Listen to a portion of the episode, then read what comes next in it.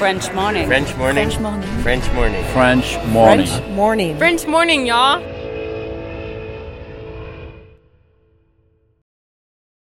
Cet épisode a reçu le soutien de la CFE.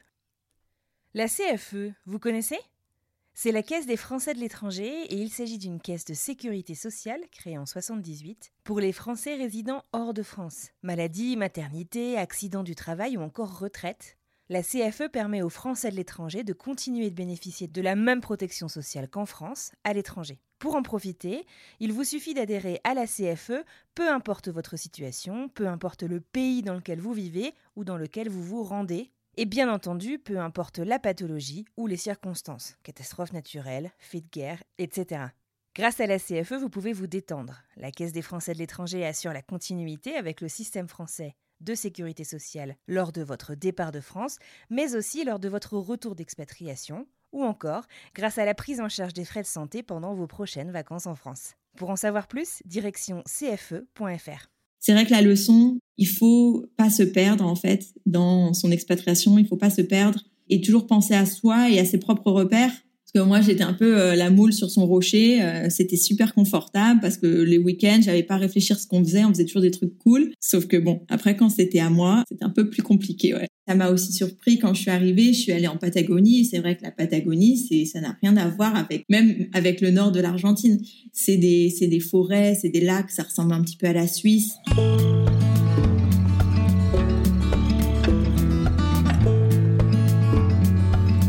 Bienvenue sur French Expat, le podcast. Le podcast des voyageurs expatriés francophones du bout du monde.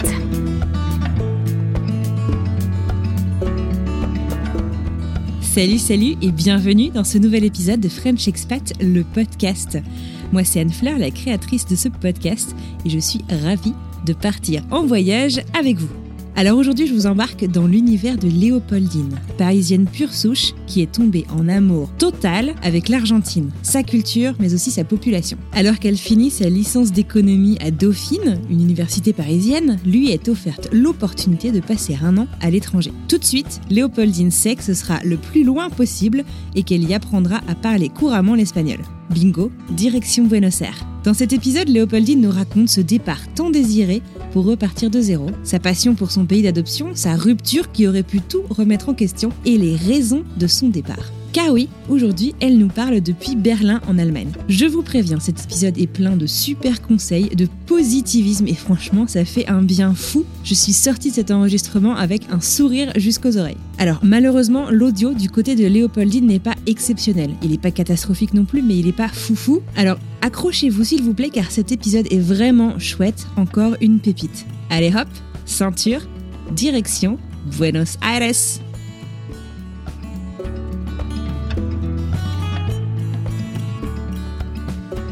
Alors Léopoldine, merci infiniment de me faire le plaisir de venir participer à ton tout premier podcast. Tu nous parles aujourd'hui depuis Berlin en Allemagne, mais pourtant nous allons parler de l'Argentine, de ton séjour et de ton coup de cœur infini pour ce pays en Amérique latine. Avant de rentrer dans le vif du sujet et découvrir ton expatriation, ton coup de cœur et cette histoire donc incroyable en Argentine, est-ce que tu pourrais prendre quelques secondes pour te présenter s'il te plaît? Alors j'ai 28 ans, je viens de Paris. Je suis née et j'ai été élevée dans le 15e arrondissement de Paris. Je suis actuellement coach de vie et mentor pour expatriés, mais avant je travaillais dans les technologies, en particulier les applications mobiles, qui est une de mes passions, mais depuis l'année dernière j'ai arrêté d'être salariée. Une véritable reconversion, on dirait. En tout cas, d'après mes notes, d'après ce que j'ai compris, il me semble que tu as quand même pas mal voyagé, que l'Argentine et l'Allemagne, c'est que finalement la partie visible de l'iceberg. Euh, Est-ce que euh, l'envie de partir à l'étranger, de partir en voyage, d'ailleurs pas forcément à l'étranger, de découvrir un peu euh, la vie euh, ailleurs de chez toi, c'est une flamme un peu, je dirais, que tu as entretenue depuis que tu étais petite fille Ou est-ce que c'est une révélation qui est venue à toi, je sais pas, en faisant tes études, en grandissant? Oui, je pense que j'ai toujours été euh, attirée par euh, par les voyages, par euh, j'étais passionnée quand j'étais petite par les animaux d'Afrique. Je voulais être vétérinaire des animaux d'Afrique. J'adore les singes, les éléphants, etc. Et puis dans ma famille aussi, il y a une culture du voyage. Mon grand-père est amiral de la marine, donc il a beaucoup voyagé. Il est aussi euh, écrivain de la marine, donc il a écrit beaucoup de sur ses voyages euh, dans le Pacifique, par exemple. Une culture vraiment dans ma famille euh, avec plusieurs personnes qui travaillent dans la diplomatie aussi, donc toujours voilà qui racontaient des, des voyages. Moi particulièrement, j'ai pas de souvenir vraiment d'avoir voyagé très loin avec ma famille. On allait euh, l'été euh, en Bretagne, euh, donc voilà, j'étais très contente de ça. C'était plus par des documentaires, des livres, des récits que j'entendais dans ma famille qui m'ont donné envie de voyager par la suite. Et puis on a l'impression que dans ta famille, de ce que tu décris, vivre à l'étranger fait complètement partie du champ des possibles. Tu vois, il y a des familles où bah voilà, vivre à l'étranger, ça paraît complètement extraordinaire et même peut-être un peu hors hors d'atteinte. Chez toi, c'était peut-être presque normal en fait, un passage assez commun finalement. Exactement. C'est marrant que tu mentionnes ça parce qu'effectivement, euh, ce champ des possibles et, vraiment cette idée que bah, c'est la même chose en fait euh, d'habiter proche, loin de sa famille, en France ou à l'étranger. C'est vraiment une chance que j'ai eue. Je m'en suis rendu compte euh, assez tard d'ailleurs dans mon expatriation. quand je réfléchissais, je me suis dit waouh, en fait, j'ai vraiment de la chance parce que c'est c'est normal un peu pour ma famille. Et je me souviens que j'avais une grande appréhension quand j'ai dit à ma grand-mère que je voulais repartir euh, vivre à l'étranger pendant longtemps. Quoi. En gros, je lui ai dit, euh, je lui ai annoncé que j'allais partir pendant longtemps. J'avais un peu cette culpabilité de, tu vois, d'abandonner peut-être ma famille, d'abandonner ma grand-mère. Et justement, la chance que ma grand-mère m'ait dit, mais non, pas du tout. Tu sais, ton grand-père, il est parti, ton oncle, etc et euh, de faire que même même des, des générations euh, précédentes comme comme ma grand-mère avait cette euh, cette ouverture d'esprit et cette chance elle aussi d'avoir d'avoir vécu ça. Voilà. Non mais c'est clair que c'est hyper précieux d'avoir un entourage en fait un environnement qui te soutient et même qui te pousse à le faire. Parce que la culpabilité de l'expat qu'on parte à court terme ou à, ou à long terme c'est un vrai sujet. C'est vraiment pas facile. Ça peut aussi apparaître une fois qu'on est là depuis un moment. C'est mon cas actuellement on pourrait en faire tout un épisode, sincèrement. D'ailleurs, on le fera peut-être. enfin bref, en tout cas, donc là, euh, le début de ton histoire d'expatriation, nous voilà en 2012. Tu es en troisième année de licence d'économie à Dauphine. Et qu'est-ce qui se passe alors? Donc, en troisième année de, de, licence à Dauphine, on a la possibilité de partir à l'étranger pendant six mois ou un an. Et c'est pas obligatoire. Il y a des personnes qui font le choix aussi de, de rester et faire leur troisième année euh, à Paris. Moi, euh, il faut savoir qu'en fait, j'avais vraiment choisi Dauphine en sachant qu'il y avait cette année où je pouvais partir à l'étranger. Donc depuis la terminale, euh, j'avais tout fait pour rentrer à Dauphine. Enfin, j'ai toujours prévu euh, très longtemps, euh, enfin avec beaucoup de beaucoup d'avance, euh, mes projets. Donc voilà, donc j'ai eu la, la, possibilité de choisir trois pays, soit pendant six mois, soit pendant un an.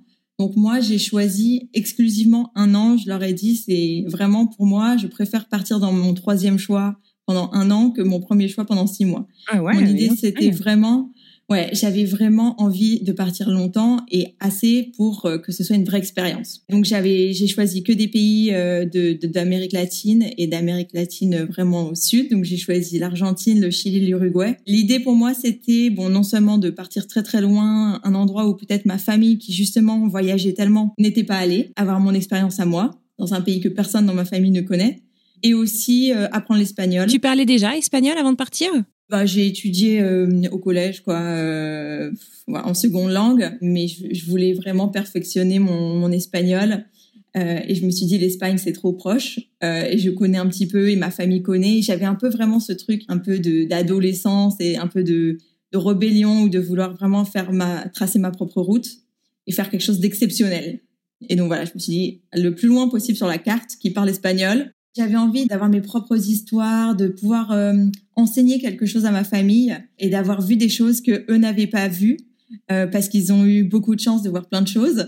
Mais pour moi, c'était toujours peut-être, euh, ouais, voilà, déjà vu. Hein, on sait déjà, bon, ok, elle nous raconte une histoire, on connaît. Là, c'était vraiment partir à l'aventure. C'était une aventure supplémentaire d'être la seule de la famille à avoir vécu ça. Et alors du coup, quand cette troisième année euh, s'est présentée à toi, j'ai l'impression que tu n'as pas hésité vraiment une seule seconde.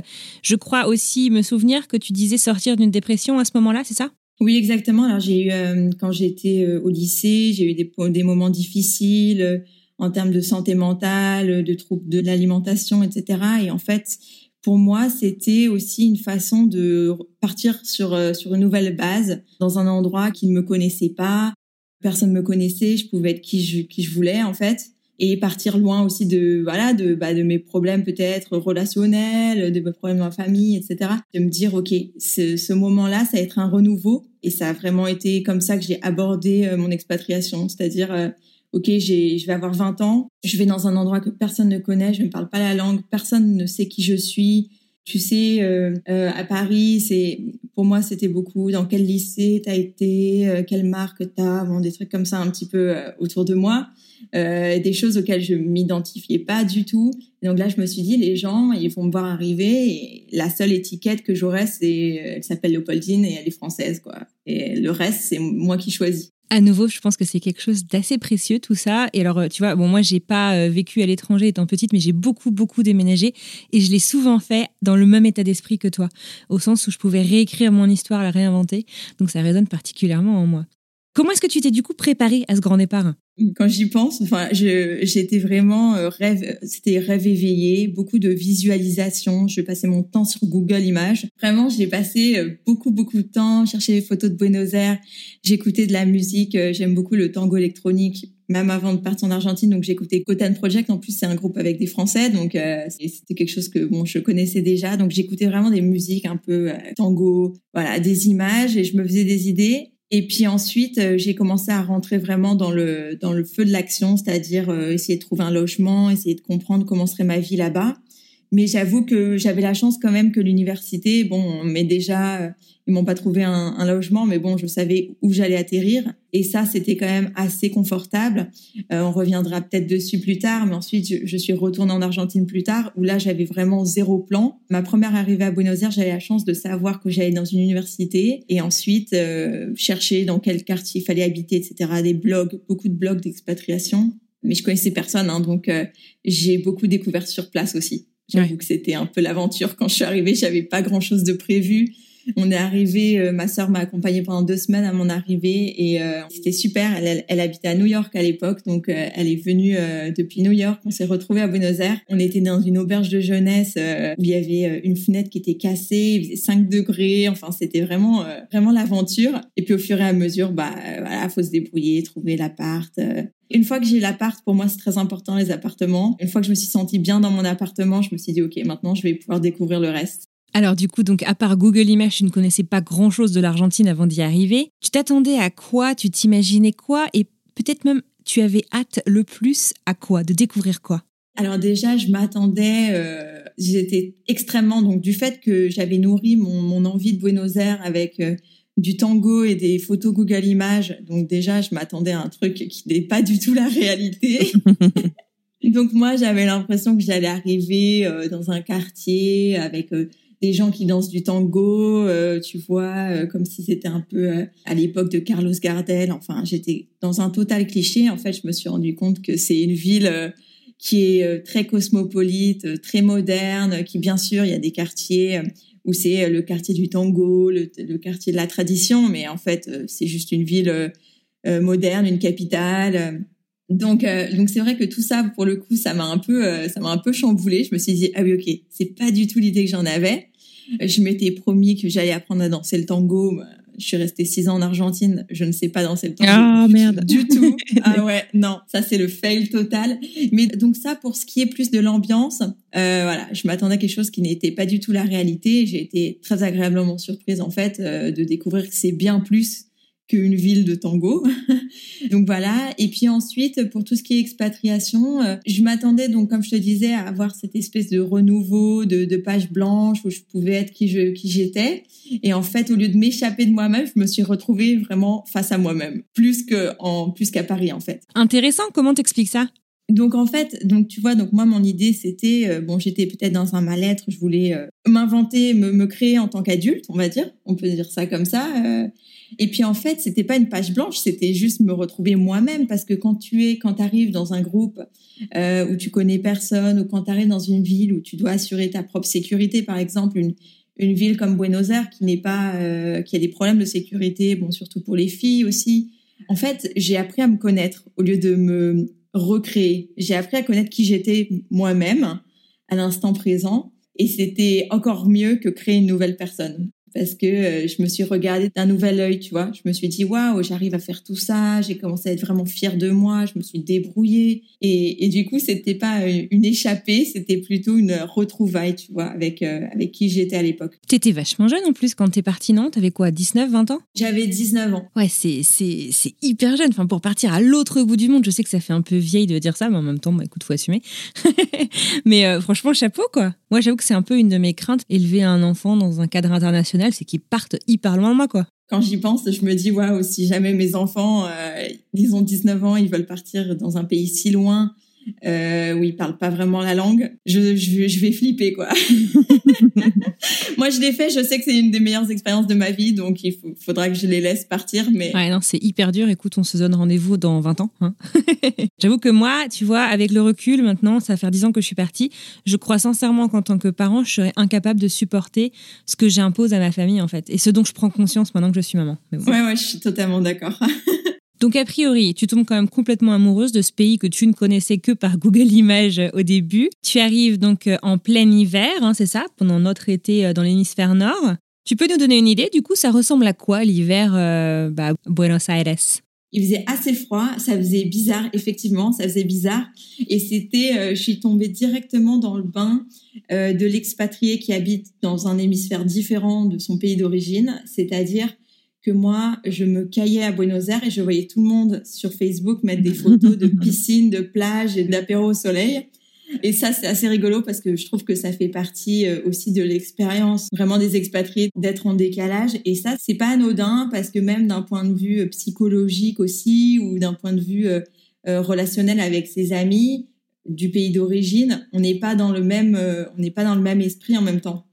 Et ça, c'est et ça c'est merveilleux. Hein. Euh, c'est aussi euh, connaître euh, Noël où il fait 36 degrés, le Nouvel An où on fait la fête dans la piscine. Ça, c'est trop trop bien. Mais c'est vrai que l'arrivée en juillet où il faisait très froid, J'étais pas préparée. En plus, euh, j'avais un autre un peu cliché dans ma tête, c'était que l'Amérique latine, euh, un peu cliché Amérique centrale, quoi. Il fait pas froid, alors qu'à Buenos Aires, il fait froid en hiver. Mais n'empêche que c'est un vrai sujet et c'est pour ça que je te demande justement de me décrire euh, l'hiver à Buenos Aires, en Argentine, puisque je crois que dans les médias, le cinéma, les, les, les, séries, la musique, enfin tout en fait, toute la pop culture, tout ce qu'on voit, les infos même, on voit pas l'Argentine froide en fait. On nous véhicule cette image complètement surréaliste finalement quand tu y penses, puisque si tu te poses deux secondes, t'es pas si loin du pôle, donc forcément tu as des saisons euh, plus marquées et donc forcément bah as un hiver. Mais euh, je pense que j'aurais été dans le même bateau que toi en fait, en débarquant en juillet, en ne m'attendant pas à un hiver vraiment particulièrement froid. Exactement, et c'est vrai que j'ai découvert aussi la, beauté de la diversité des pays de l'Amérique euh, latine qui sont tellement différents. Et c'est vrai que que ce soit l'Uruguay, le Chili ou l'Argentine, c'est des pays qui sont extrêmement au sud. C'est des pays qui ont euh, bah, des, des, terres euh, australes et qui ont aussi une végétation. Et ça, c'est vrai que euh, ça m'a aussi surpris quand je suis arrivée. Je suis allée en Patagonie c'est vrai que la Patagonie, c'est ça n'a rien à voir avec Tulum, les Caraïbes, même avec le nord de l'Argentine. C'est des c'est des forêts, c'est des lacs. Ça ressemble un petit peu à la Suisse. D'ailleurs, bon, il y a aussi des chalets et puis des, une immigration aussi euh, qui vient d'Allemagne et de Suisse. Et donc, euh, c'est vrai que t'as pas l'impression, quand tu as le cliché un petit peu de l'Amérique latine où tous les pays se ressemblent, en fait, le cliché de l'Amérique latine, je pense que c'est lié à une vision de l'Amérique centrale. Mais euh, l'Argentine, oui, oui, c'est un pays bien au sud et donc où il fait froid. plus tu vas au sud, plus il fait froid. Ouais, tout à fait super intéressant et je pense que c'est super bien justement bah, que tu le dises. Je pense que ce sera le highlight de l'épisode que je vais mettre en début d'épisode pour sortir un peu des clichés justement sur l'Argentine et l'Amérique latine. Bon, en tout cas, donc du coup, comment se passe cette soi-disant année d'études? Je dis soi-disant puisque tu étais partie à la base pour un an, mais on le sait maintenant, tu es resté plus longtemps. Tu peux nous raconter un peu? Alors du coup, donc cette première année, euh, franchement, c'était absolument génial. Euh, j'étais dans une université publique, donc j'ai eu la chance de rencontrer des personnes de tout horizon, de tout milieu, euh, beaucoup d'étrangers aussi qui étaient avec moi. Je me suis fait des amis tout de suite. Les Argentins sont super accueillants vraiment et très curieux des étrangers. Peut-être que parce que l'Europe est si loin de leur pays, euh, du coup quand t'es européenne, euh, bon surtout quand t'es une fille et que t'es française, franchement c'est tout le monde veut t'aider, voilà. Il y a cette petite injustice, peut-être les garçons, ils ont pas la même expérience, mais quand tu es une fille en Argentine et que tu es française, vraiment tout le monde est très gentil avec toi. Je me suis fait directement des amis, j'avais décidé aussi de de pas trop rester avec des Français parce que je voulais vraiment devenir bilingue, donc je voulais absolument parler espagnol tout le temps. Donc, euh, je me suis fait des amis euh, argentins, euh, colombiens, enfin vraiment que des personnes avec qui je parlais 100% espagnol. Et puis, ça m'a permis de découvrir la culture beaucoup plus vite, en fait. Parce que du coup, je passais le week-end à faire des activités locales, aller dans des endroits de personnes locales, à parler local. Ils m'ont appris à parler, en fait, parce que l'espagnol d'Argentine est très différent de l'espagnol qu'on apprend en France. Euh, donc j'ai dû réapprendre beaucoup, beaucoup, beaucoup de choses. C'est extrêmement différent. Donc voilà, ça a été vraiment pour moi un accéléré. Je pense qu'en un an, en étant avec 100% des personnes locales, euh, c'était un accéléré. J'ai appris des choses de la culture qui vont au-delà de ce qu'on voit. Euh, je sais pas, par exemple, je regardais les infos euh, avec euh, avec des amis ou avec mon copain de l'époque qui est argentin. Et euh, je regardais les infos euh, le soir à la télé et en fait, il m'expliquait. Donc, j'ai appris très vite des choses de, de, la politique, euh, la corruption, la société, même des trucs beaucoup moins intello. Hein, C'est-à-dire que je regardais télé-réalité.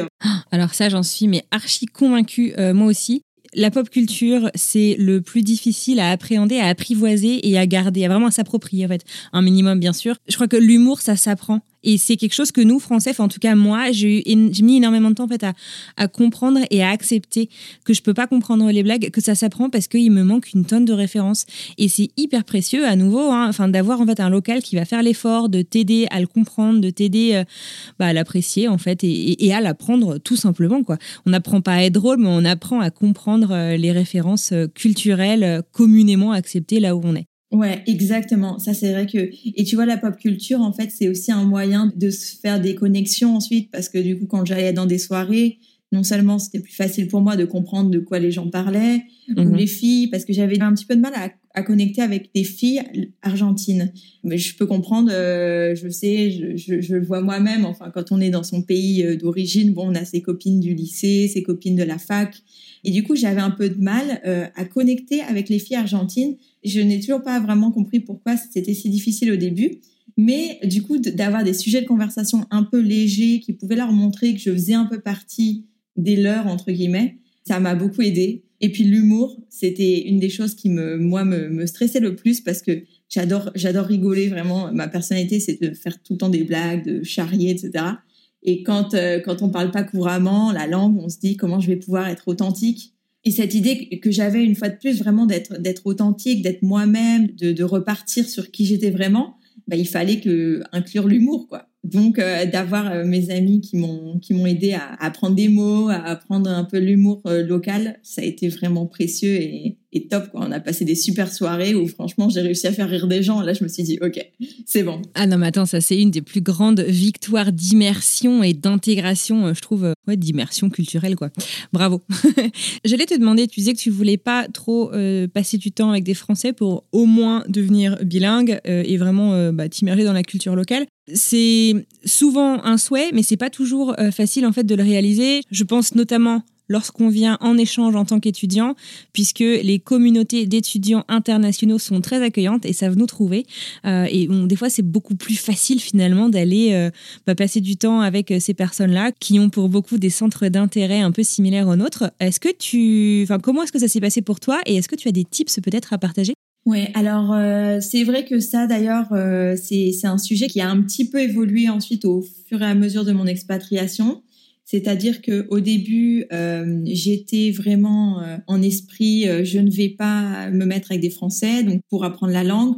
Donc par exemple qu'est-ce que j'ai fait? Ben j'essayais vraiment entre deux cours d'aller parler aux personnes de ma classe euh, et pas de me retrouver avec les autres étudiants. Je me suis pas non plus coupée de, la communauté étudiante française et internationale de Buenos Aires, mais j'essayais au maximum de sortir de ma zone de confort, de pas avoir peur. Si j'avais par exemple deux invitations, je choisissais celle où c'était euh, chez, chez des personnes, chez des Argentins.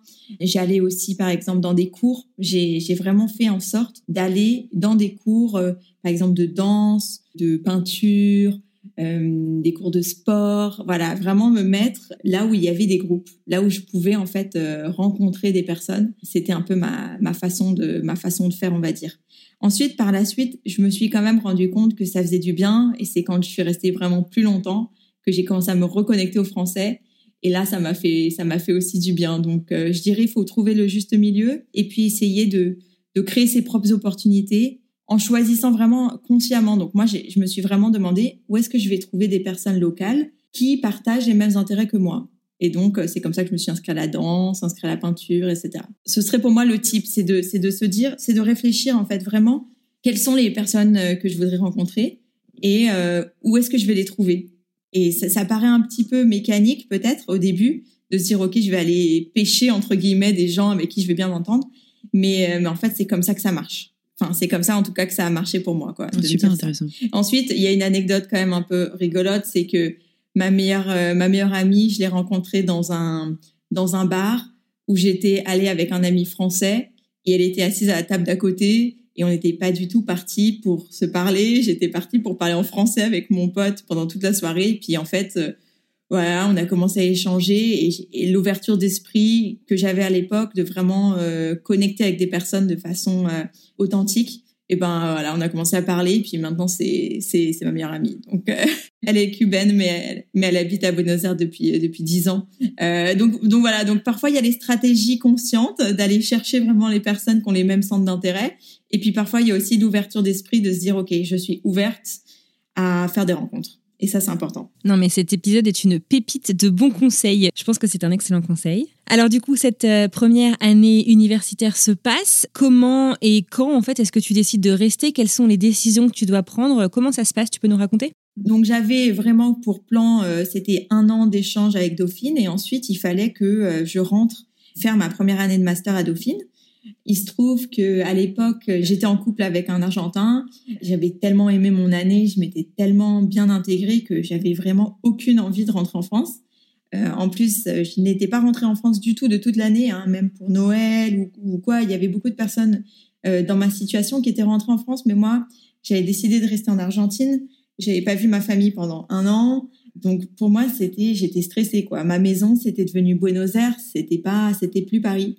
Je suis quand même euh, rentrée pour faire euh, mes huit mois, c'était huit mois de master à Dauphine, avec toujours la tête en Argentine, toujours calée sur les horaires argentins, donc le décalage horaire. Je passais ma vie sur WhatsApp à parler avec mes copains et tout. Décalage horaire, j'arrivais, j'étais crevée en cours parce qu'en fait ma tête était restée vraiment en Argentine. Et puis dès que j'ai pu euh, vraiment le dernier jour de cours où ensuite il fallait commencer l'année de césure, j'ai repris un vol et je suis repartie à Buenos Aires. Ok, donc euh, tu y retournes, mais alors d'un point de vue purement euh, logistique et même administratif, je dirais, tu peux y retourner comme ça, enfin sans job, c'est, enfin c'est quoi du coup ton visa, comment ça se passe? Alors là, c'est la grosse galère de mon expatriation, c'est que donc euh, la première année, j'avais tout qui était un petit peu sorted out, quoi. On va dire, l'université m'avait tout préparé, j'avais quand même les, des papiers à, à faire moi-même en présentiel, bien sûr. Euh, en Argentine parce qu'il faut savoir que euh, on peut pas avoir le visa argentin depuis la France. Il faut le faire directement en Argentine. Donc maintenant, bon, les choses se sont digitalisées, mais à l'époque, c'était quand même une bonne galère. Mais Dauphine était derrière moi, j'avais tous les papiers, ça allait, j'étais étudiante. Donc niveau visa, c'était facile. Quand j'y suis retournée, c'était pour faire ma césure, pour trouver un stage. Donc un stage, une convention, donc euh, c'est pas les mêmes systèmes. On ne peut pas avoir une convention de stage euh, d'une entreprise argentine pour une université française, ça n'a rien à voir. Donc là, ça a commencé à être le début des galères. Je me suis inscrite à la faculté de Buenos Aires publique, donc gratuite, pour pouvoir avoir un statut entre guillemets d'étudiante et ensuite pouvoir faire un vrai stage à l'Argentine, donc un stage euh, conventionné par mon université de Buenos Aires avec mon entreprise argentine. Donc faire vraiment tout local, quoi. Euh, seulement, je me suis rendu compte que les stages euh, en Argentine sont des stages à mi-temps. Et moi, Dauphine me demandait un minimum d'heures de stage qui ne correspondait pas du tout. Donc mon plan, ma, petite magouille entre guillemets, mon plan de, de faire tout local n'a pas du tout fonctionné. Donc je me suis retrouvée à chercher toujours un stage sans pouvoir vraiment dire que c'était un stage.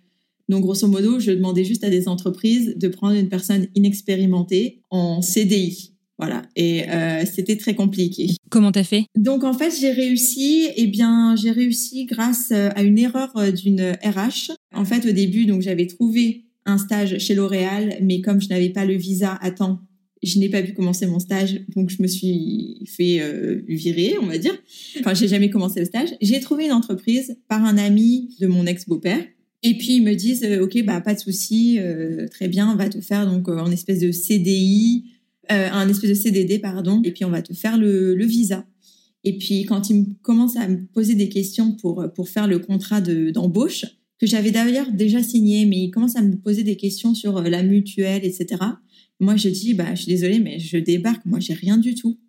Et ils se rendent compte qu'en fait, ils n'avaient pas du tout euh, les papiers, j'avais pas le visa qu'il fallait, etc. Donc, euh, à cause de cette erreur-là, ils ont dû faire toutes les démarches eux-mêmes, euh, qui leur ont coûté très cher. Ils ont dû prendre même un, un avocat euh, de, de oh, l'immigration. euh, ouais, en fait, c'était pour eux, c'était un peu l'escalade de l'engagement parce que moi, j'avais passé tous les entretiens. Euh, on avait déjà un peu signé le contrat. Enfin, tout était prêt. Et puis c'est vraiment au dernier moment quand ils voulaient me m'inscrire à la sécurité sociale, un, truc comme ça, à la mutuelle, je sais plus, que là ils se sont rendus compte que j'avais pas du tout les papiers qu'il fallait. Donc là, j'ai vraiment eu de la chance parce que c'est pour ça qu'en fait c'est très dur de trouver un stage en Argentine quand on n'a aucun visa, aucun statut. Euh, j'ai eu de la chance et que vu qu'ils s'étaient trompés, ben ils se sont engagés. Donc euh, ils ont fait toutes les démarches.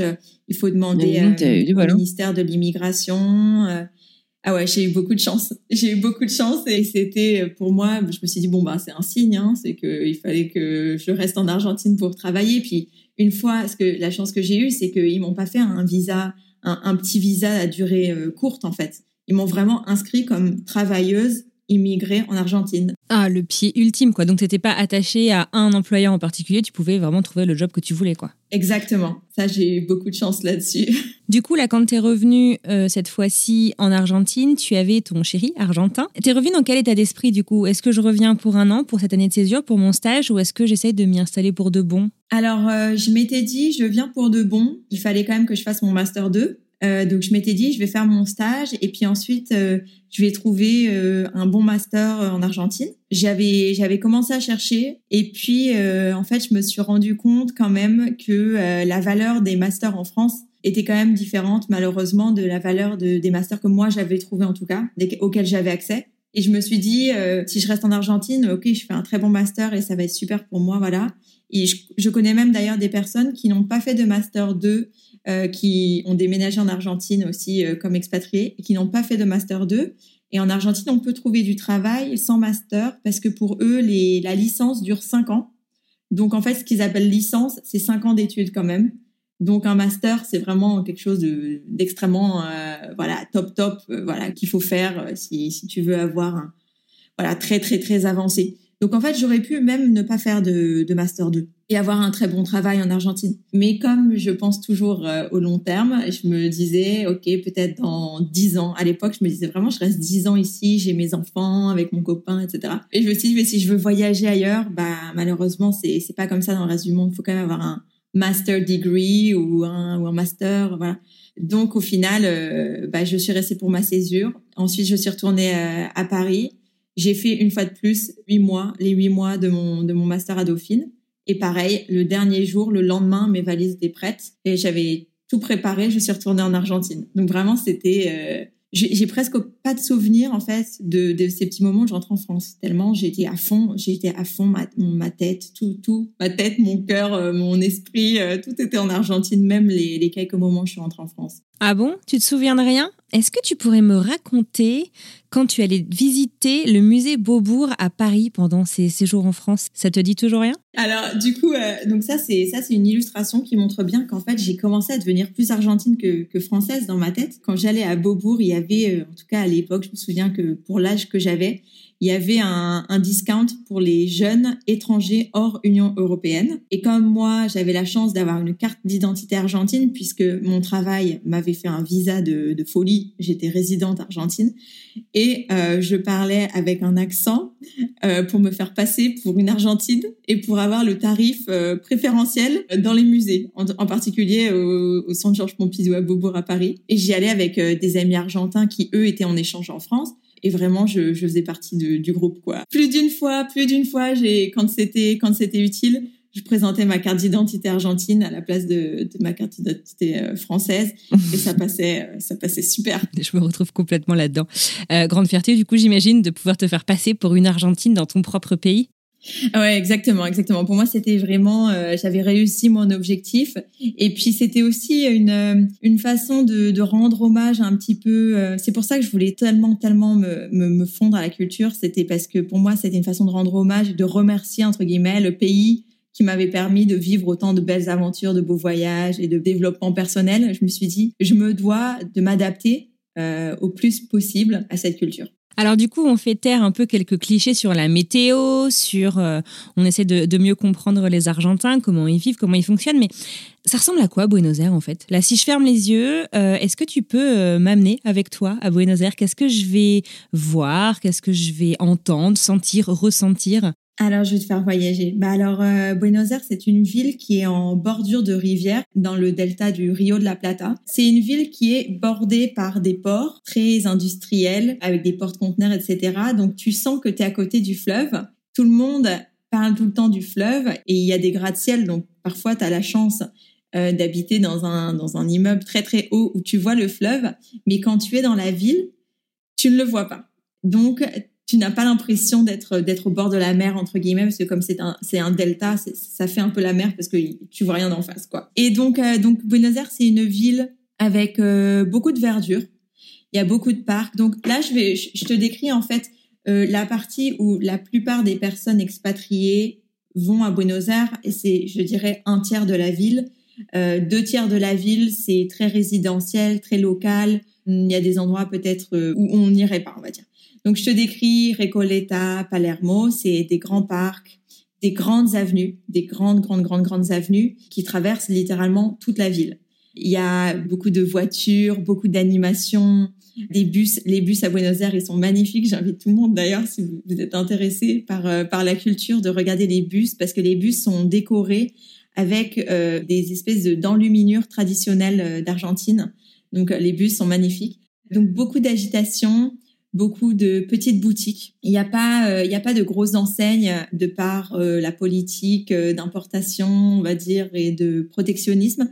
Par exemple, il n'y a pas des marques comme H&M, Forever 21, des trucs comme ça. Il n'y a pas. Il y a Zara. Donc c'est beaucoup de petites boutiques. L'avenue principale, on va dire la plus la passante, c'est c'est elle s'appelle Santa Fe et c'est plein de petites boutiques des pizzerias, beaucoup de pizzerias, beaucoup de, de restaurants euh, de, de, viande. C'est vrai que c'est beaucoup de viande, hein, les traditions culinaires euh, argentines.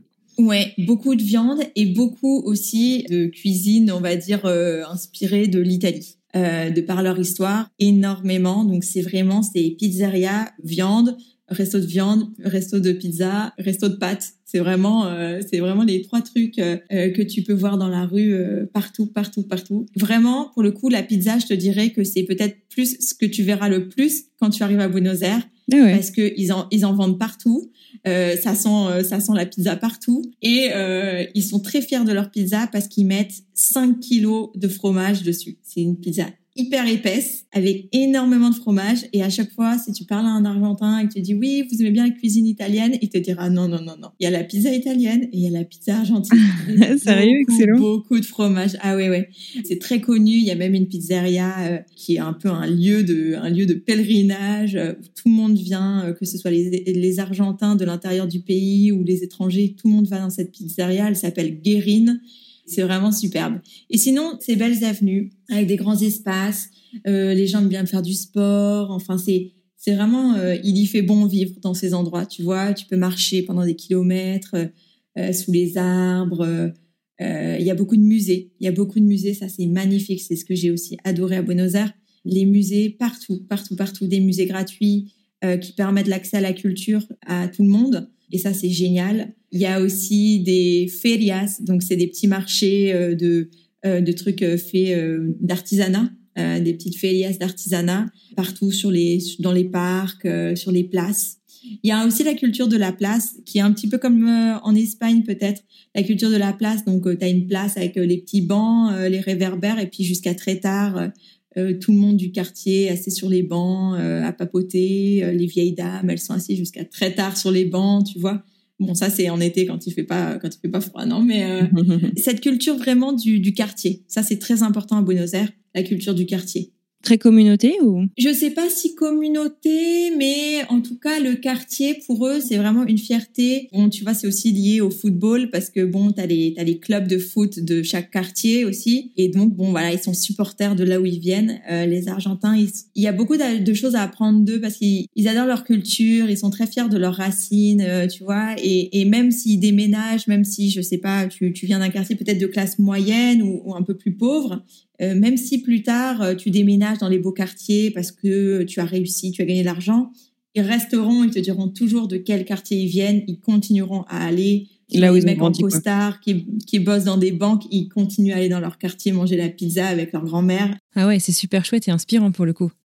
Du coup, malgré euh, cette idylle que tu vis euh, à Buenos Aires, l'histoire avec ton amoureux de l'époque touche à sa fin, mais tu décides de rester à Buenos Aires. Est-ce que tu veux me raconter pourquoi tu as décidé de rester? Alors non, je peux te raconter ce, moment parce que je pense que peut-être des personnes qui sont expatriées par amour entre guillemets ou qui sont expatriées parce qu'ils ont suivi un conjoint ou une conjointe avec qui ils ne sont plus, peut-être que ça pourra aussi euh, les aider ou peut-être qu'ils se sentiront identifiés. Bon, en gros, moi, j'étais quand même très jeune quand je suis partie, je suis restée, etc. Bon, c'est vrai que c'était aussi lié à, à mon copain de l'époque. Quand j'ai décidé de, de partir et de vivre toute seule, donc déjà, j'ai- j'étais avec mon chat que j'ai adopté à Buenos Aires, donc j'étais pas vraiment toute seule, j'étais avec mon chat, mais là, je me suis retrouvée et en fait, j'ai vachement réfléchi à tout le début de mon aventure, donc ça faisait quand même euh, quatre ans, hein. c'était une grande aventure. Euh, J'ai Ouais. réfléchi aux, aux quatre dernières années et en fait, euh, je me suis rendu compte que euh, tous les amis que je pensais avoir comme amis étaient en fait euh, les amis de mon compagnon de l'époque. Ah ouais, dur comme constat, j'imagine. Ouais, exactement. Bah, c'était vraiment dur parce que en fait, je me suis retrouvée sans repère parce que euh, je m'étais accrochée à quelque chose que je pensais qui était à moi. Je pensais que c'était euh, mon environnement, mes amis, les endroits où j'allais, etc. En fait, euh, c'était pas vraiment à moi. Et, et donc ça, c'est quand même une leçon assez forte que que j'ai eue pendant pendant mon expatriation. Je me suis retrouvée bah, sans connaître personne et je me suis dit mais ça c'est c'est un échec quoi. Ça fait quatre ans que je suis là et là je n'ai personne à qui je peux passer un coup de téléphone pour aller boire un verre. Et c'était un peu dur. Et j'ai recommencé du coup ce que je ce que je mentionnais euh, tout à l'heure, c'est-à-dire ok c'est parti, on va construire quelque chose. Où est-ce que je vais rencontrer des gens? Non mais t'es incroyable, absolument rien ne t'abat toi en fait. Ah ouais, c'est vrai que je me suis rendu compte de mes forces euh, par cette aventure. Un petit peu un petit peu de fierté aussi de pas dire euh, ah ouais je vais pas rentrer en France maintenant que je suis toute seule machin. Non, je me suis voilà, avait un peu de fierté et un peu aussi de, courage on va dire ouais. Et donc euh, là, je me suis inscrite dans un dans un club de kitesurfing. Donc j'ai j'ai appris à faire du kitesurf. J'ai rencontré des gens super cool. Je suis allée dans des endroits euh, nouveaux parce que bon pour faire du kitesurf. Donc comme je disais, Buenos Aires c'est sur le bord de la rivière, mais euh, c'est très difficile d'accès parce que c'est un port commercial. Donc euh, je suis allée dans à l'intérieur du pays. euh, on faisait cinq heures de voiture avec des gens que je connaissais pas à la base quoi. Je me suis vraiment créé un groupe et ça c'était top. Et en fait, euh, j'ai beaucoup aimé parce que j'ai retrouvé ce regard un peu de touriste sur la ville. Parce que je me suis dit, bon, ok, bon, bah, si je connais personne, au lieu d'aller, euh, euh, je sais pas, chez, une copine ou une ancienne copine boire un café, bah, je vais marcher dans la ville, je vais aller au musée. Euh, voilà, j'ai recommencé à faire des choses que je faisais la première année de mon expatriation pour retrouver un peu cet enchantement de, ok, être un peu touriste dans sa propre ville. Ça a marché? Et euh, ouais, ça a marché. J'ai j'ai adoré. Après, j'ai franchement, ça ça m'a donné un nouveau départ. Je suis restée un an et demi après, donc euh, j'ai vraiment adoré. J'ai vraiment adoré euh, ce, ce nouveau départ. Mais c'est vrai que la leçon, c'est il faut pas se perdre en fait dans son expatriation. Il faut pas se perdre et toujours penser à soi et à ses propres repères. Que moi, j'étais un peu euh, la moule sur son rocher. Euh, C'était super confortable parce que les week-ends, j'avais pas à réfléchir ce qu'on faisait. On faisait toujours des trucs cool. Sauf que bon, après quand c'était à moi, euh, toute seule, j'ai voilà, c'était un peu plus compliqué, ouais. Bien sûr. Mais alors, je dois t'avouer que je suis un petit peu perdue parce que là, aujourd'hui, tu me parles depuis Berlin, en Allemagne, donc euh, clairement, tu as quitté l'Argentine. Mais là, de tout ce que tu me racontes, j'ai énormément de mal à comprendre, à t'imaginer, même en fait, faire la démarche de dire, moi et l'Argentine, c'est fini.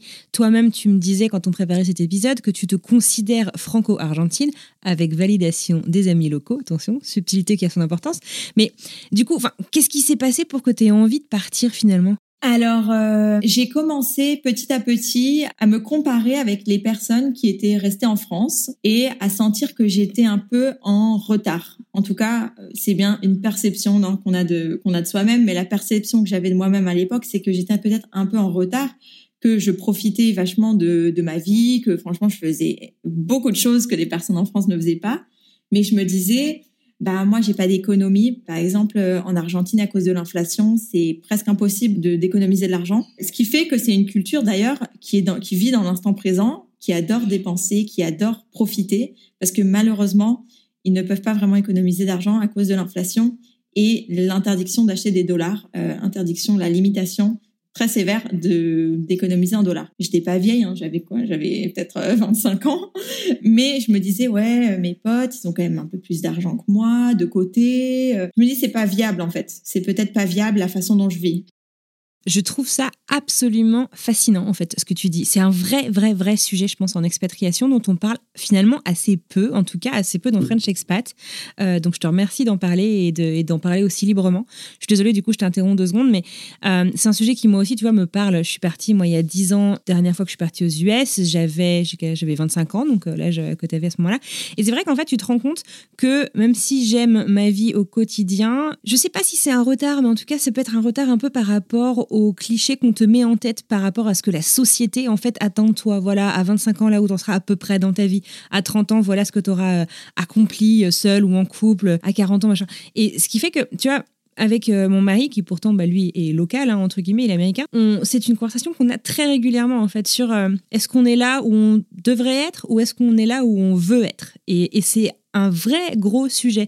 Donc je suis vraiment très intéressée de l'aborder avec toi et de comprendre justement qu'est-ce que tu as fait de cette alarme en fait. Qu'est-ce que comment est-ce que tu as traité ce signal d'alarme qui s'est réveillé en toi un beau jour? Ouais, bah écoute, franchement c'est intéressant ce que tu dis parce qu'effectivement bon donc moi mon, mon wake up call c'était peut-être l'argent de me dire OK bah là euh, quand même je peux pas continuer à demander euh, de l'aide euh, à mon père euh, quand je veux prendre un billet d'avion pour rentrer en France, parce que ça aussi c'est quand même très cher. Si je voulais voir ma famille, c'était cher. Donc c'était mon wake up call, mais effectivement ce que tu mentionnes sur euh, ce que la société te dit, où tu devrais en être dans ta carrière, voilà bon. Et puis la, la, crise du quart de siècle aussi, hein, qui, qui, arrive aux personnes qui sont non expatriées. Hein, donc t'as 25 ans, qu'est-ce que tu fais de ta vie en fait? T'es parti pour faire quoi? Ce que je me suis dit déjà, je me suis calmée, je me suis dit dans la comparaison, on va arrêter le biais de négativité de voir tout ce que j'ai pas et on va voir peut-être tout ce que j'ai et tout ce que mes copines n'ont pas expérimenté. Donc, j'ai fait aussi une liste de tous les bons côtés, de toutes les choses que j'ai, de toutes les choses non matérielles ou, personnelles que j'avais gagnées dans l'expérience. Et donc ça, c'était déjà un point pour éviter de, d'être dans un mal-être c'est génial et clairement impressionnant en fait que tu prennes toujours le temps de transformer ce qui t'arrive en quelque chose de positif qui t'a vraiment appris et, et, qui t'aide finalement dans le futur. Alors euh, oui, c'est pas facile, hein, faut, se forcer. Mais c'est vrai que euh, je me suis forcée. J'ai aussi lu des articles sur l'expatriation. Bon, je, je, suis passionnée de psychologie, hein, c'est pour ça que j'en ai fait mon métier. Mais je me suis dit, ok, on est on est tous dans le même panier. Comment ils font les gens? Donc effectivement, voilà, j'ai pris le temps je me suis dit, il faut aussi que je prenne les devants. Donc, c'est-à-dire que, OK, si je me sens en, arrière, en retard, si je me sens bloquée, qu'est-ce que je vais faire? Et je voulais pas rentrer en France. Et donc, je me suis dit, OK, c'est quoi? Il faut que je change de, de métier en Argentine? Est-ce que c'est est -ce c'est vraiment l'argent? Est-ce que c'est euh, le fait de, de, je sais pas moi, de pas être en couple? Je, je me suis posé vraiment la question. Et puis j'ai trouvé la réponse. Je me suis rendu compte que euh, en Argentine, je, je, ne voyais plus ce long terme que je voyais avant, qui pour moi est ce qui me permet de, de vivre sereinement, c'est de, de, voir que ce que je fais dans l'instant présent construit quelque chose. Je me suis dit ok bon bah ça construit plus grand chose, j'ai l'impression. Et c'est là que je me suis dit bon je vais rester expatriée, je veux pas rentrer en France. On va voir comment je peux faire. Et j'ai commencé à me renseigner sur où est-ce que je pouvais aller ensuite. Euh, donc voilà, c'était c'était un peu comme ça que j'ai fait. D'accord. Alors, on va pas avoir le temps, effectivement, aujourd'hui, en tout cas, de rentrer euh, dans les détails de ta vie berlinoise euh, depuis en Allemagne. Mais est-ce que tu peux quand même nous donner les grandes lignes et nous expliquer comment est-ce que tu es arrivé là, du coup? Alors, donc j'ai saisi une opportunité dans mon travail. Donc, l'entreprise pour laquelle je travaillais à Buenos Aires avait un petit bureau à Berlin avec euh, deux trois personnes. Donc, une fois de plus, j'ai fait mon, j'ai fait ma petite stratégie et je me suis dit, ok, on va pas se précipiter. En fait, un truc qui est important à dire, c'est que j'avais pas envie d'arriver à un dégoût de Buenos Aires parce que j'adore Buenos Aires, j'adore l'Argentine.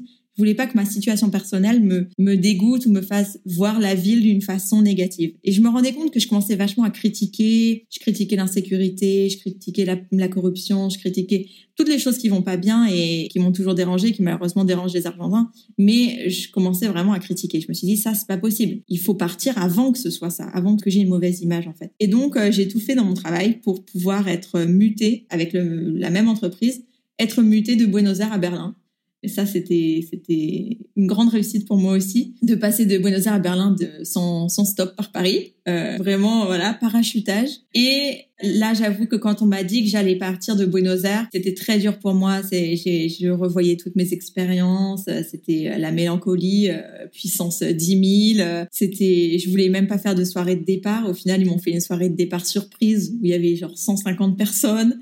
Enfin, moi, j'étais un peu dans un déni. Wow. Là, non, mais moi, je serais toujours à Buenos Aires. Je serais toujours porteña. et j'étais un peu dans un déni de mon, de mon départ, quoi. C'était, c'était très dur à gérer pour moi. J'imagine, j'imagine que le départ a pas dû être facile. Et puis, j'imagine, en plus, euh, vu l'histoire d'amour vraiment que tu vivais avec cette ville, euh, en tout cas, quelques mois, jusqu'à quelques mois avant ton départ, que tu pars aussi en disant que tu reviendras vite, quoi. Mais avec la situation, la pandémie actuelle, bon, c'est un peu plus compliqué. Écoute, on arrive à la fin de cet épisode. Une question rituelle que je pose à tous mes invités, c'est est-ce qu'il y a un conseil qu'on t'a donné ou qu'on aurait dû te donner, enfin qui aurait pu t'aider, je sais pas, te simplifier la vie il y a six ans quand tu es parti, euh, que tu pourrais partager avec nos auditeurs?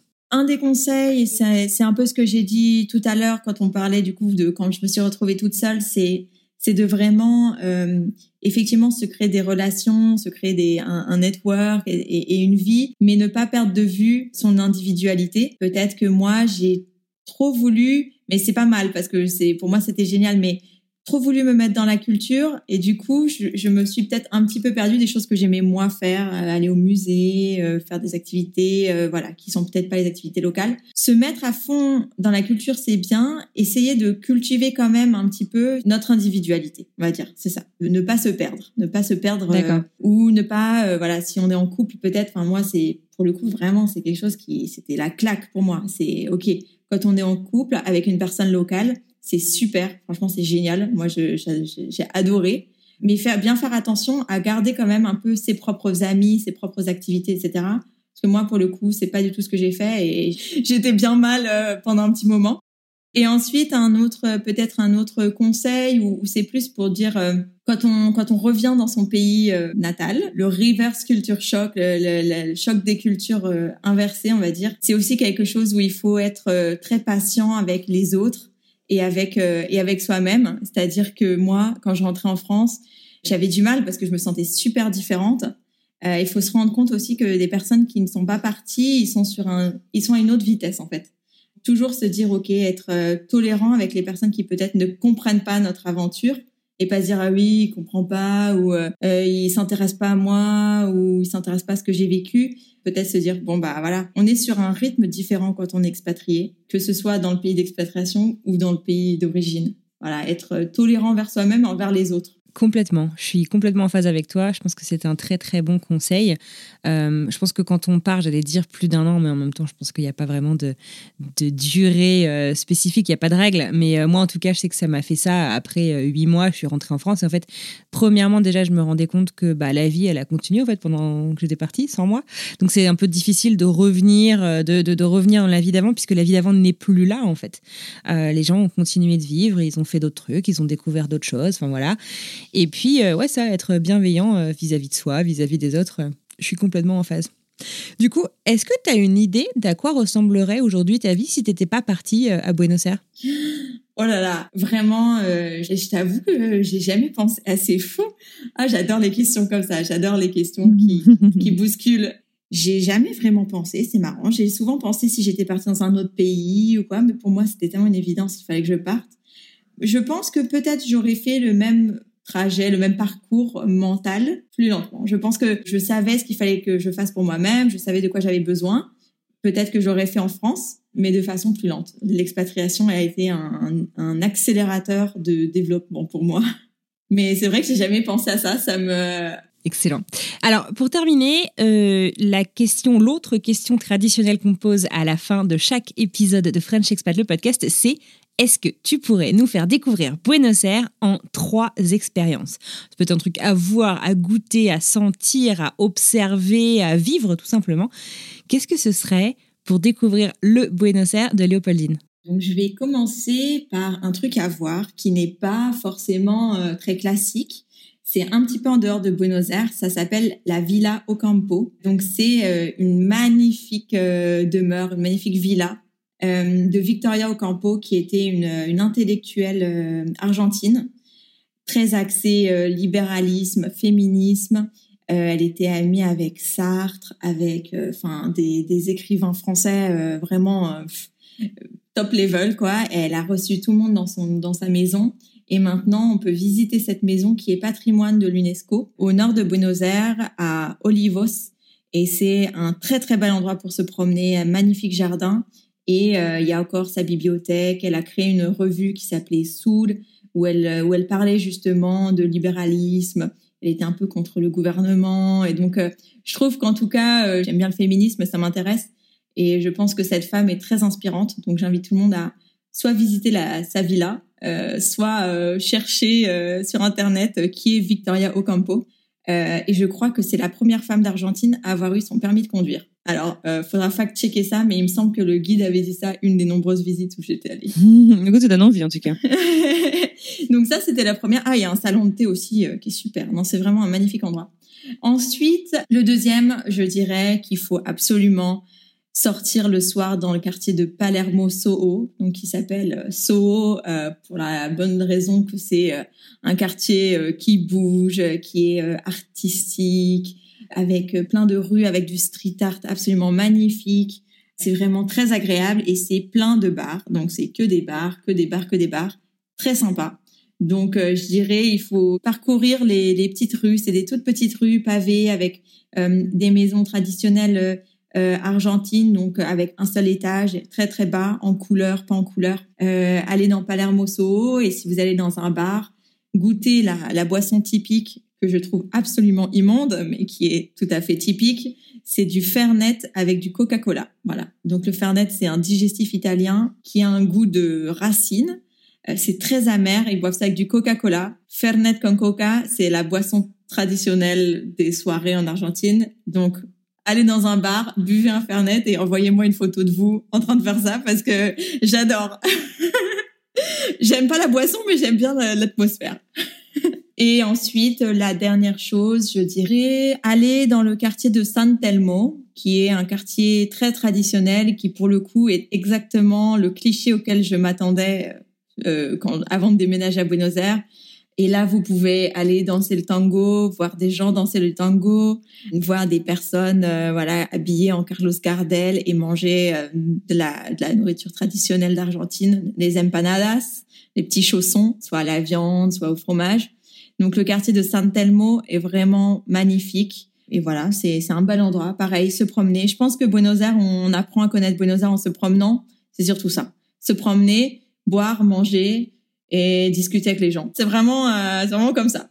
Il y a un seul truc, c'est que ils appellent ça euh, le marché artisanal de San Telmo. C'est du made in China. Euh, n'achetez pas vos trucs ici. Voilà, c'est le seul, euh, c'est le seul petit bémol. C'est très touristique, donc voilà, n'achetez pas vos souvenirs là-bas. Mais en, tout cas, tout le reste est extrêmement beau, extrêmement traditionnel, très respectueux de, de l'Argentine, de, de l'époque, de la grandeur de Buenos Aires. Écoute, merci beaucoup. On va être ravis de mettre ça en vidéo et dans Mapster, donc euh, en vidéo sur Instagram et dans Mapster, bah, l'application, pour euh, bah, retrouver toutes ces suggestions. Est-ce que tu aurais un petit mot de la fin avant qu'on se quitte? Euh, mon petit mot de la fin, ce serait pour toutes les personnes qui voudraient s'expatrier. Moi, il y a une phrase qui m'a permis de m'expatrier quand j'avais 19 ans et que j'avais super peur. J'étais excitée, mais j'avais super peur. C'est si tu attends d'être prêt, tu attendras toujours. Donc, on n'est jamais prêt pour la belle expérience qu'est l'expatriation. Donc, euh, voilà, il faut se préparer, effectivement, ne pas s'envoyer, voilà, se parachuter n'importe où.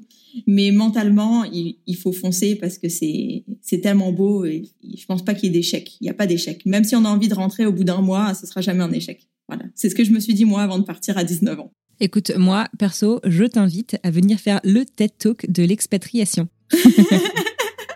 Avec plaisir, j'adore. Écoute, je te dis un immense merci pour ce partage généreux qui donne vraiment envie d'aller découvrir l'Argentine, euh, d'autant plus en ce moment pour des raisons que je ne reciterai pas parce que j'en ai marre de parler euh, de ce qui se passe dans le monde actuellement. En tout cas, vraiment, un grand merci. Je te souhaite une excellente continuation et je te dis à très bientôt, j'espère. Merci beaucoup Anne-Fleur de m'avoir invité. Et puis si quelqu'un va en Argentine, qui m'emmène dans sa valise, s'il vous plaît. à bientôt.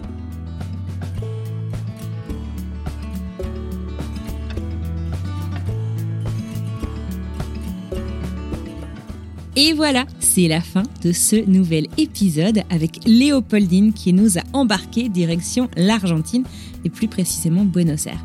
Un immense merci à elle pour sa générosité son positivisme à toute épreuve. Je suis vraiment impressionnée par euh, son caractère et sa résilience. C'est vraiment super chouette. C'est, c'est très communicatif, je trouve. Moi, je suis vraiment sortie de cet épisode avec une grande banane, quoi. Et là encore, euh, je viens de l'écouter, de le monter.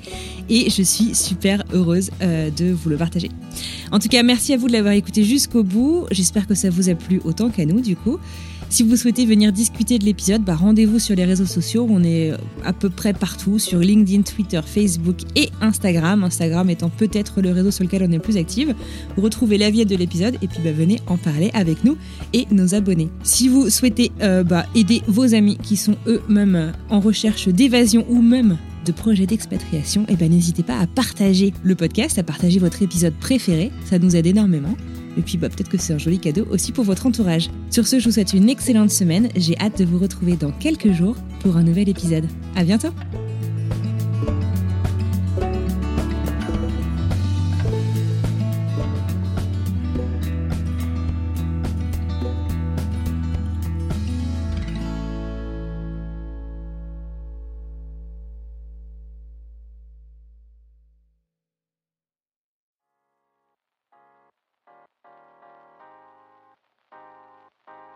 Vous venez d'écouter un podcast réalisé par moi-même, Anne-Fleur Andrely, mixé et habillé par Alice Krief et produit par French Morning.